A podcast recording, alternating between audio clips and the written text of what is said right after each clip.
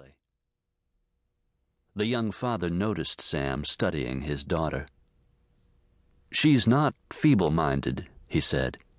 She's blind, and she has a profound hearing loss, but she thinks well. Bruce Elliott was overprotective.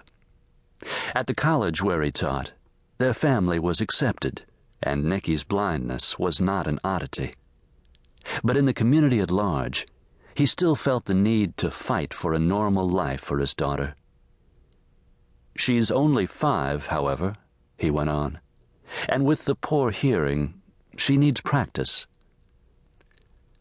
The wind rattled the windows on the train, and the swaying movement of the coach gently rocked the glowing green shaded brass lamps. The movement of the train lent itself to sleep, and the lone man at the rear of the car seemed to be taking advantage of it. He had slumped his large frame in his seat, with his head resting on the window. Sam watched as the man's dingy companion re entered the car, closed the door, and seated himself on the opposite side of the aisle, lacing his legs across the narrow walkway. He pulled a dark plainsman hat down over his eyes. Sam frowned. The man's legs made it impossible for anyone to leave without waking him up. Not smart, Sam thought. He continued to look past the man and out at the small window that peered onto the platform. Ed ought to be back, he thought. How long can it take to smoke one cigarette? The woman's attention had been fixed on Sam.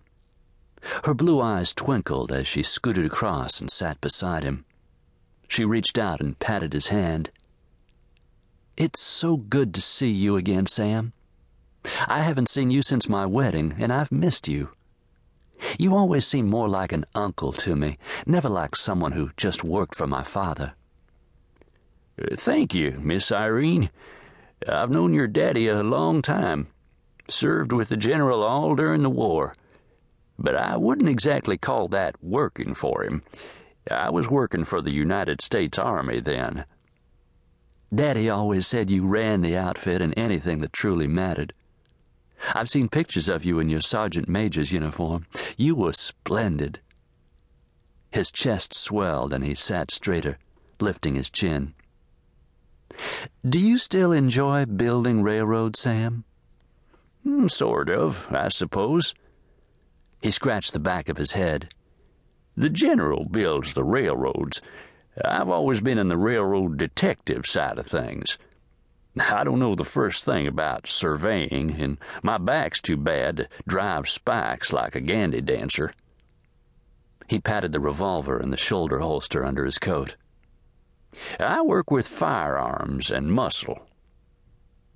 And Daddy trusts you. He always has. She squeezed his arm. But tell me, why did he have to send you to bring us back to Colorado? If he wanted us to visit, why didn't he just wire us and ask us to come? I suppose he was just hoping that you'd trust me too, Miss Irene. He looked at the man and his daughter, still warming their hands near the stove. You and your husband, that is. He don't seem too partial to me. Oh, don't mind Bruce. He just hates to leave his work at the college.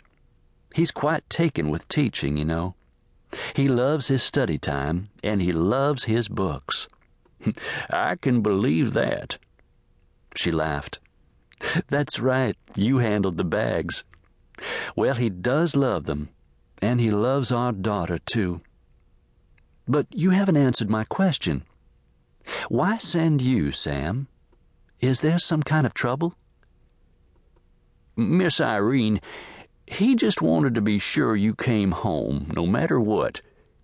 The General wants you at the Red Rocks as quickly as I can get you there.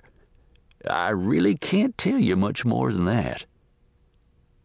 He's all right, isn't he? I know Mother's death was hard on him. I had hoped that his shopping trip in Europe with my sister would bring him out of it, but I know he must be lonely there in the castle. Well, he's lonely on the inside, I suppose. Got over